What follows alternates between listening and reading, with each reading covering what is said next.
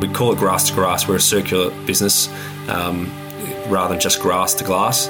Um, and so we we do we do control uh, everything from the from the, the gra- blades of grass on the ground to the cow, through the, the way we process, um, and through f- distribution to the consumer. So that, that there's that connection with our our customers and our consumers. This is the producers. I'm Dani Valent. Simon Schulz runs Schulz Organic Dairy, a family operation with 50 years of history across three generations. Based in pretty Timboon behind the Great Ocean Road west of Melbourne, Simon produces organic milk from a single herd of Friesian and Jersey cows. The Schulz range also includes yogurt, cream, and quark, with a focus on producing and supplying sustainably. Milk in glass bottles isn't just cosy nostalgia, it's present day reality. Um, so, my name's Simon Schulz. I'm third generation dairy farmer from southwest Timboon, and uh, my business is Schulz Organic Dairy.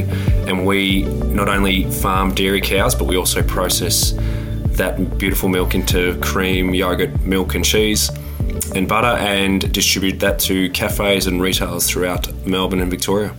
So the uh, the Schulz story starts with my my grandfather Herman, who um, immigrated from Germany after the World War. I think he was about um, ten or twelve during the Second World War. Uh, migrated out to uh, Victoria um, in the very early 50s, uh, eventually settled in Timboon in 1972 after working his way uh, around the district for a number of years. Um, found this beautiful parcel of land in, in Timboon, Victoria, where he felt that the climate was conducive to dairy cattle. Um, and um, so he and my grandmother, uh, Marla, started up uh, organic farming in that very beginning. Um, and actually, they were, they were forced. They um, begged, borrowed, and stole from everyone they could to purchase the land. And um, within the very first 12 months, the dairy industry collapsed um, back in 1972, and they were forced to farm without the convention of the day, which was um, chemical farming, um, high amounts of nitrogen and, and, so forth. So they were forced to go to biodynamic because of a collapse in the milk price at the time, um, and they were, you know, um, dead up to the to the hilt, so to speak. And so, yeah, they they pioneered that back back then before organics was really a thing, um, and biodynamics was really just coming to the fore in Europe, and they they farmed bi- biodynamically. Um, if we fast forward to 1984, um, my grandfather and my grandmother were still um, farming organically or biodynamically then, and they were just weren't getting the value for their their milk at the time, and so they they decided that the best way to see value in what they were doing and the, the high quality milk they were producing was to value add, and so they started making um, some French style cheeses on the back doorstep or the back veranda of the house. Uh, they had a conc- sunken concrete uh, tank in which they matured some cheeses. Um, uh, buried under earth, and yeah, really started if one of the first reintroduction of farmhouse cheese production here in Australia, and um, that was back in 1984. They built a new factory, um, 12 months within 12 months, and um, their business, which was uh, Timboon Farmhouse Cheese, was born and and grew and, and was flying out in Qantas at its peak, um, sold into Coles and Woolworths at its peak as well, um, and come fast forward again, they um, about 20 years to uh, 2000, the, the family um, decided that while they were farming, uh, farming as well, and, and then the value adding, the that the the pressures of business was too much for them, and they decided to sell the original. Um, manufacturing part of the business, the, the cheese making, um, and they sold it to King Island Dairy back in uh, back in 2000. Um, at that time, uh, my, I myself was uh, quite young. I was still still at school, and um, so I was never given the opportunity and the option to um, continue on that family legacy of um, of cheese making and value adding. Even though I had worked and did work um, in the, my early adult years in the sold now sold uh, cheese business, um, it wasn't until 2006 where I had ventured back to Melbourne and had ventured into um, some small business development um, and had been working in a few other cheese factories and dairy factories here in Melbourne. Um, to get some experience, um, it was I was invited back to the family farm, and you know, my grandfather uh, invited me back as long along with my father, who at the time uh, had been running the dairy farm for um, for quite some years, probably since since near '84. He'd been running the, the farm on behalf of my my father and, and himself. Um, I was invited back, and uh, with a small amount of investment from both those in, in me, I guess, um, Schulz Organic Dairy was born, and uh, and that uh, was the idea was born in 2005, and and we converted an old cheese factory, or an old actually an old dairy, um, a tiny little old dairy into a cheese factory because um, at the time King Island was still producing cheese out of out of the original factory, and um, Schulz Organic Dairy was born. So um, they invested in me. They gave me the funds to uh, to start up something fresh and something new. And um, in those early years, we focused on yogurt predominantly um, and and milk, which was not conflicting with the original the original family history in cheese making. So that's um, the very beginning of the story, I guess, in terms of uh, our journey to to uh, now. And then obviously the last 15, 16 years have been incredibly um, challenging, but also um, enlightening in terms of what we've achieved over the last 15 years now as well. The rhythms of life in a dairy farming family are dictated by the milking needs of the cows. What was it like for Simon to grow up on the family farm? My father was was a dairy farmer um, for the family, uh, and our exposure to really the cheese making side of the business was relatively um, light on, and so my you know my parents would um, talk about dairy farming. Pre- predominantly, the the conversation was always about always about the challenges of dairy farming and the um, the ins and outs. Um, you know, I vastly recall rarely going on holidays with the family because dairy farming is a you know a, a seven day a week, um, 365 days a year job where uh, you're milking at four, five o'clock in the morning, and you're not finishing until six o'clock at night. And then, you know, and then there's other challenges like checking cows late at night, especially if they're um, in the late stages of their pregnancy. So, um, my exposure as a kid was really um, seeing my father and my mother go through those oh, those challenges of being a dairy farmer, um, and then the being able to grow up on you know on a thousand acres of beautiful country land with, with bush to play in, kangaroos, uh, motorbikes, um, mud, you know, all the things that young kids love. Um, and my children love as well in, in, in exploring uh, the great outdoors that we were so blessed to actually have been to have grown up in. So, um, yeah, my childhood was really all about playing outside, not so much uh, taking too much uh, knowledge and understanding of what my parents and the struggles they were going through. Certainly, as young young kids, probably 11, 12, we would we would get the dairy cows in. Um, you know, in the early days, we probably had to walk, um, and then we were on the little three wheeler motorcycle pottering around, um, and uh, you know, getting getting uh, cow rides by my father and my mum on the Jersey cows. Uh, the, the, all the, the stragglers, the ones the what we call the um, the friendly cows that always seem to linger at the very back of the, the line, um, getting cow rides. That I remember uh, certainly some great memories of that when I was younger. Um, and then probably the mid teens, I was you know then starting to milk cows with um, with the farm hands at the time. Uh, starting to learn that that trade, and that was that was great as a young kid. Um, working with um, working with some some um, non-family members, I suppose, to to sort of open us up to um, that, that social etiquette of, of, of uh, working with older with well, older people. They, they probably weren't all that much older than myself. They, you know, my four or five years, but um, yeah, that certainly developed my my personality working with them, and then just the fun in the summer where you you squirt each other with hoses and and the conversations you'd have uh, walking up and down the pit lane um, while milking cows. It was yeah, it was a lot of fun. With his family's identity bound up in dairy, Simon had an urge to leave the farm and do his own thing.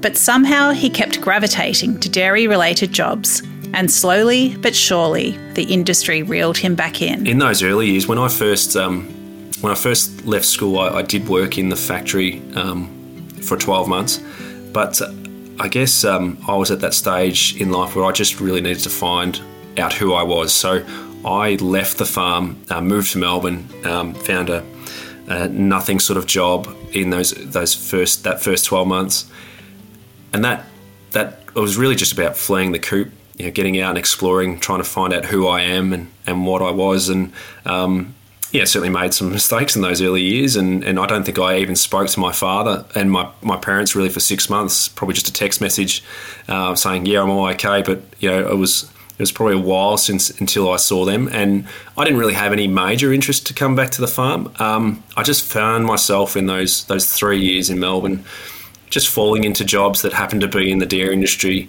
um, because that's what I kind of knew. Um, I guess the catalyst for me having interest in the dairy industry was really I I was involved in a business in Dandenong, uh, another cheese business that did um, uh, predominantly yogurts, but they did some cheeses as well.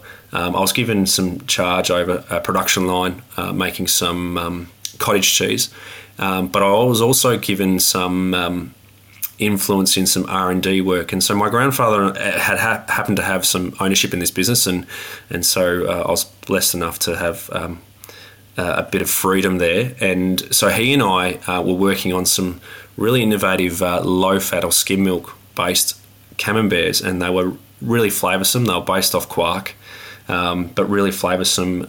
Beautiful, grew beautiful, beautiful white mould. Um, lasted forever and made out of out of low fat milk, and that was really the turning point for me. You know, developing something, being creative, um, and then um, and then unfortunately the the company that we were working for wasn't really interested in some of the developments we did.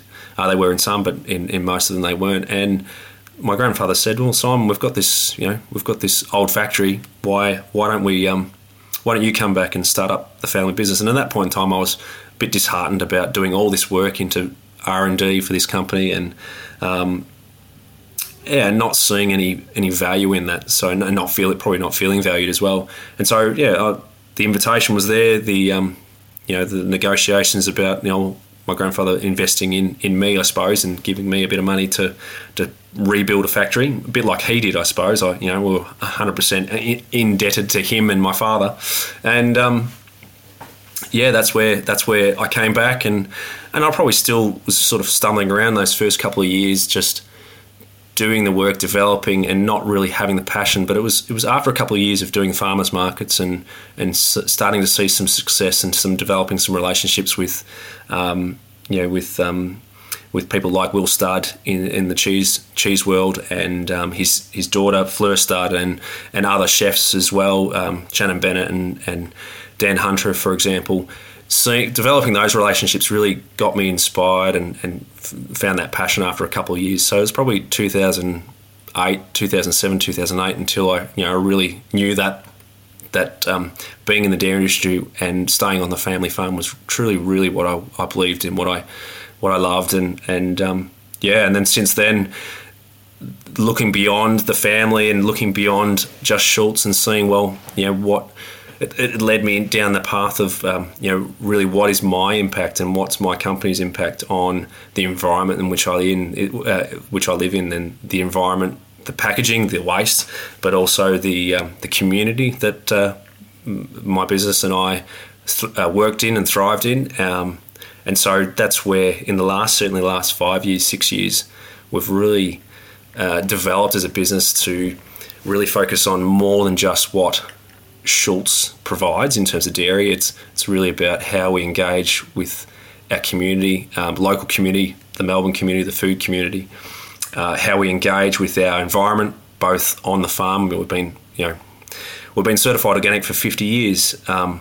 but what are we? What else? What else can we do to contribute or, or to um, improve our environment? And that's where our milk and glass, our packaging. Um, developments on milking glass and and this these circular economy base of the glass and, and now our kegs. That's really where my passions have, li- have, have lied um, in trying to improve our effect on the environment and on our community. Milk is a basic grocery staple, often considered little more than white stuff in a bottle to pour over cornflakes. Simon explains how he was coaxed into selling milk as a gourmet product. Uh, the very first year was uh, our yogurt and quark. We did a, a German style fresh cheese. Um, we didn't tackle. We weren't. We weren't um, wanting to step on the toes of my grandfather's original business, which was um, a lot of French style cheeses, um, and so we we really focused on. Um, other value adds like the yogurts and, and the quark and cream, and then after after about six months, eight months, um, I had a few customers say your you know, your products are brilliant, but we'd love you to do boutique milk. And I saw a space in the at that point in time that no one was doing um, boutique milk. It was only the major players. It was only you know the, the multinationals really um, producing this product. Um, and I thought, well, you know, consumers are asking me for this product. I'm I'm going to basically do what they ask and. And uh, so with, that's where the milk was born. Um, and then you know an encouragement through Will Studd and and his his daughter Fleur um, taking on our brand in the very early days when they they opened up um, really sort of um, allowed us to um, to get some traction with the with the cafe market as well as um, consumers. So it was yeah it was it wasn't initially what we first went into, but we were very adaptive to what we felt the consumers wanted. When milk is allowed to express itself, it naturally tells the story of seasons changing.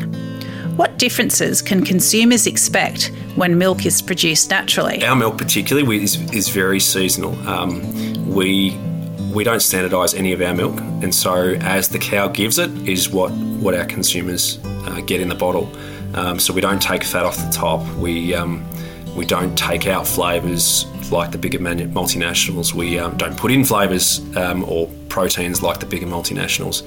Um, we don't do permeates. So, so the consumer really does get to see and taste the seasons of the year. What we're seeing right now in spring is as the the sun starts to to come out more, we'll start seeing higher sugars in the milk. Um, therefore, there should be slightly sweeter flavours um, this time of year. Um, as we go into summer, depending on what the cows are eating, um, you know, the, we farmers do a lot of what they call summer crops. So that could be things like uh, turnips, rapes, brassicas, um, sorghums, that sort of thing. That can bring in other flavours through too as well. Um, then as we move into uh, autumn, uh, and sort of late summer, early autumn, where the grass, the grass that they're eating is no longer fresh. It's often um, not not dead, but browning. Uh, so it's it's it's not as green as it usually is in spring. It, uh, I suppose the, the the way I describe the milk, it comes across a little bit more barny. It's, it's a little bit more fibrous, you would say. Um, in terms of coffee, you know, this time of year is usually the best time for frothing. Frothing um, of a milk in a coffee is very um, specific to proteins and a particular type of protein to create the micro foaming that they, you get in your coffee. Um, so foaming this time of year is usually a lot better than than in other times of the year, uh, even though overall the protein content goes down this time of year. Um, then in winter, um, you know, there's a lot more silage fed, which is fermented grass, so that does change the flavours subtly as well. Um, but more and more, as as we learn what the cows are doing, what they're eating, and and um, and so forth, we try and keep a relatively consistent diet for them, um, despite the the fact that the grass grows this time of year and it doesn't grow in summer. Um, so yeah, the the flavors are more consistent than they were 15 years ago when I first started, um, and you know, it, it also and flavors also determined by um, what stage of lactation the cows are in. Um, we're calving year round now, so that's not normally an issue. It's, it's quite consistent for us now. An encounter with sustainability pioneer Joost Bakker was transformative, spurring Simon to offer milk in returnable glass bottles. A development, a relationship that I had um, um, developed, I suppose, uh, um, with Joost Bakker um, from from Silo or, or, from the greenhouse, and he he coming to me um, probably late 2000s, um, yeah, 2009, maybe 2010, and asked me to put milk into a stainless keg for him. And really delivering to his store myself and and and just discussions with him um, and his team about um, what he was trying to do and the effects of of plastics and, and all this waste that uh, he was trying to uh, to save from from the environment from landfill um, really inspired me, and and um, that made me. You know, we, we invested in the, the doing milk into kegs, and also actually invested in get putting milk into glass back in back in those early, very early years. Um, I guess the problem I found was that I was very, very busy, and I never really fully realised that dream of putting milk into glass until um, the War on Waste, the first season, which um, Joost was also a part of, um, and that and that really, really um, convicted me of well, Simon, you've got these glass bottles here. You've you've been dreaming of this of this uh, innovation going back to glass for, for many years with Joost and, and with others. You know, now it's time to actually, you know, put do something about it. And so that uh, within a few months after that, uh, three months, I think we launched our milk and glass through the farmers markets, um, and um, to great success. You know, the consumers really, really enjoyed the fact that we were not. It's not a not a linear system. We were we were returning the glass bottles, washing them, and and then refilling them and, and then putting them back out there. So these these glass bottles that were designed for for throwaway or for recycling were being reused time and time again. Um, and um, so we we took that that success, that small little success at the farmers markets, to go well. Well, now we want to develop a bottle that's going to last the test of time. Um, and so we crowdfunded for that and and had huge success at that point in time. We raised um, uh, over hundred thousand dollars to to invest in new washing machinery and um, and glass bottle design development and so forth that would um, would lead us through through the next few years. Um, so yeah, so we crowdfunded for for these glass bottles um, and the development of. Uh, I took a trip to the US where um, glass bottle manufacturing and um, and dairy companies were filling and and and having this circular economy with their glass bottles in the USA. got some lessons and learnt some things there and brought it back and applied it to us. And so um, I think we're with three or four years in now to our glass bottles. We've saved over 25 tonne of glass of, of of potential landfill or waste going to landfill or, or waste plastic. Um, and yeah, seen huge huge success in that, and we're looking forward to the next development for us to to be able to release that more um, um, to more customers and more consumers, so that because it has been incredibly successful today. Glass bottles are great, but what about going even further?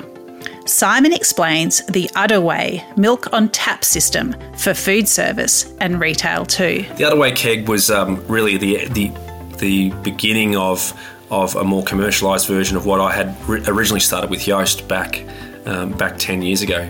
Um, again, he, he inspired me to, he asked the question, Simon, I want you to put milk in, into kegs. And I, and I did that for him. It was not necessarily commercially vi- viable for us back then, but um, we had been working on um, these these kegs for a number of years. We have we have a, f- a variety of different versions. Uh, a couple of yeah, must, the Udder Way must be version three or four.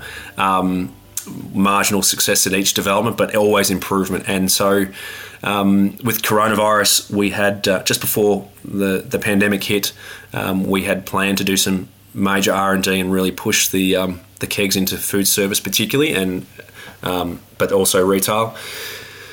Um, the pandemic hit, and as, as everyone did, they everyone contracted then, and, and we didn't want to risk developing something that we weren't quite sure was going to work in the market, especially when um, food service and cafes were really under the pressure um, and, and, and many closing down. So we shelved it for a while, um, and then earlier this year, uh, one of my customers, Leaf uh, Leon from Leaf, who's been a huge supporter of Schulz for for the 16 years that we've been been here, um, he made the connection. He said, Simon, I know you've been looking at kegs for a while. Um, here is a here is a company that's just started launching the Udder Way, and so he connected us. We reached out, and I was just about to go on my first holiday for. Uh, six, for six years, um, or first decent holiday for six years, and um, basically we had a meeting with Ed from the Udder Way, and I said, Ed, we're going to do it. You guys organise it with my staff while I'm away, and then we'll launch as soon as I get back. And and essentially that's what it is. I you know I'm very committed to it, um, to the idea of of reducing our you know collectively our impact on on um, landfill and particularly on on plastic use. And the Udder Way was a a great solution that had solved some of the problems that I had with my developments in previous generations. Um, and yeah, and so it's it's, a, it's an early partnership with the Udder Way. It's only been going three months at this point in time, um, but you know we're seeing seeing some good successes there, and they're seeing an appetite from consumers to reduce their impact on the environment. And you know, um, we just need you know, collective. We need small business, all businesses to do small steps to improve. Um, you know, I, I'm of a vision that you know, Schulz is 50 years um, this year, 50 years of organic farming. Um, Schulz Organic Dairy is uh, you know 16 years of since since it started with just just me starting back in a small factory. But you know our vision is going to 100 years. You know another 50 years from now, um, and to think and try and plan for things to of small steps that we can gradually make over the next 50 years to you know hopefully be carbon positive and and and have no impact on the on landfill and so forth. I mean that these are big crystal ball dreams and ideals, but if we don't start now and if we don't start taking small steps, um, then uh, we will never achieve it. Schulz products are loved for their flavour, quality, and traceability. But that's just the beginning of the reasons people seek them out in business, you often talk about a lot of unique selling points, and, and our list is incredibly long and, and sometimes difficult to remember every single point. Um, I think our consumers really, you know, we're, certified organic, so that is clearly a, a, um, a, point of difference to to our consumers. Um, the but but there are more organic dairies coming, which is great to see um, people embracing the uh, organic food uh, movement. Um, we, I think, people would enjoy our, our um, transparency and our connectiveness. You know, we are grass to we call it grass to grass. We're a circular business um, rather than just grass to glass, um, and so we we do we do control.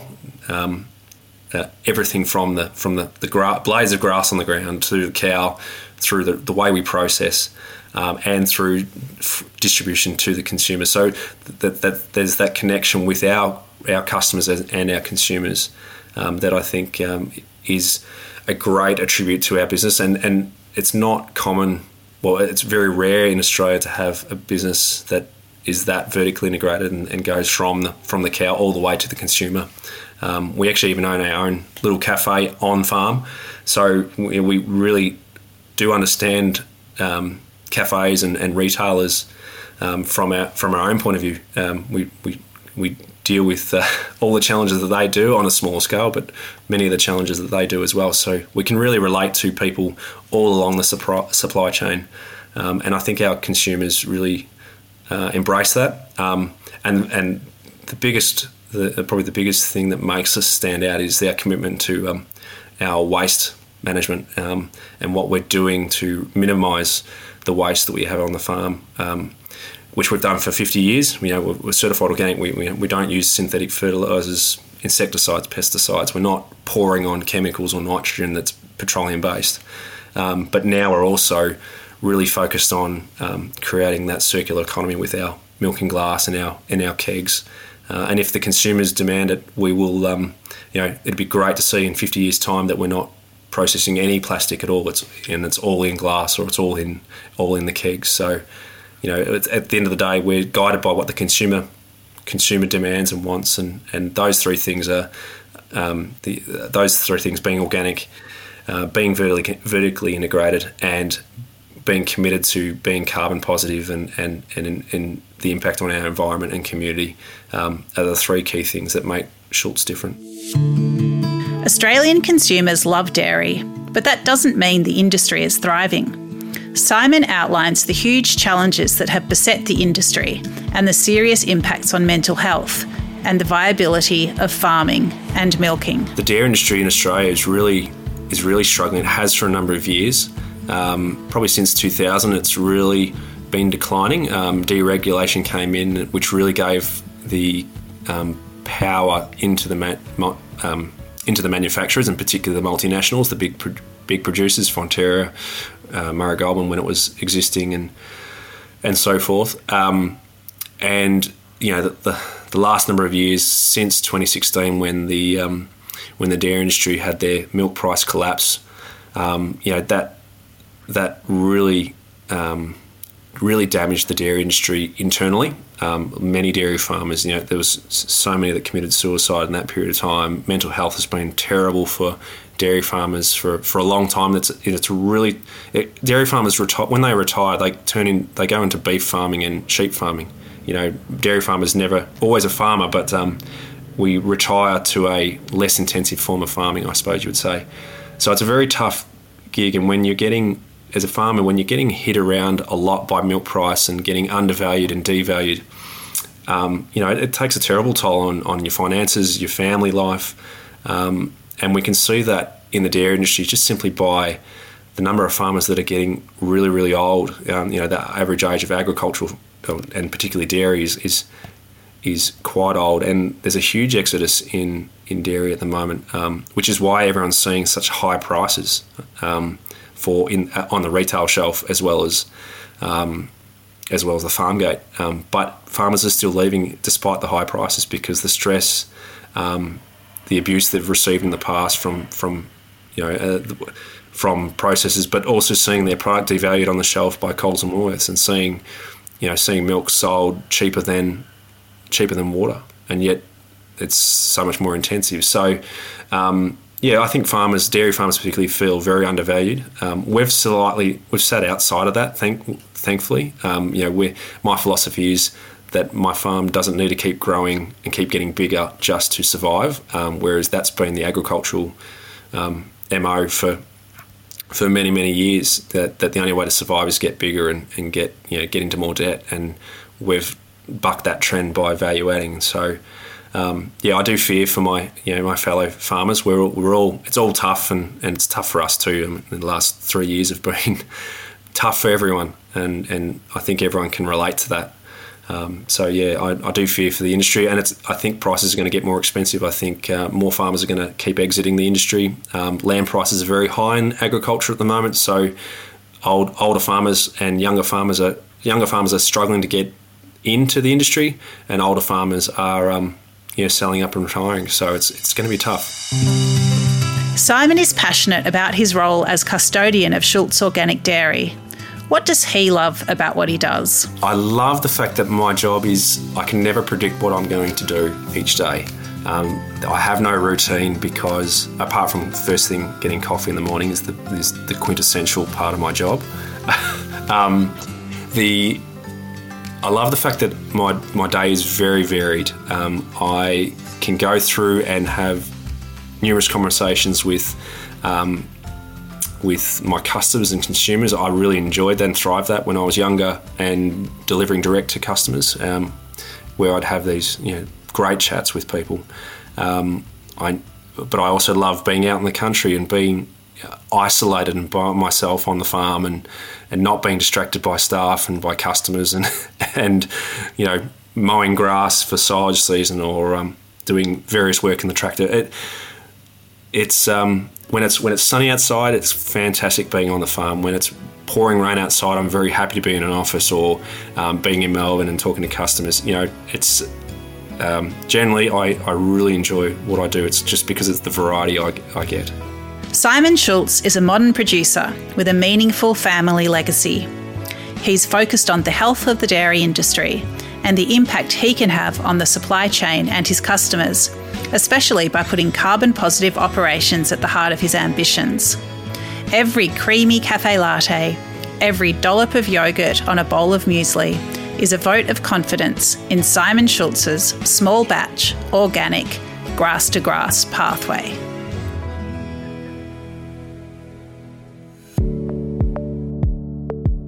This is The Producers, a Deep in the Weeds production.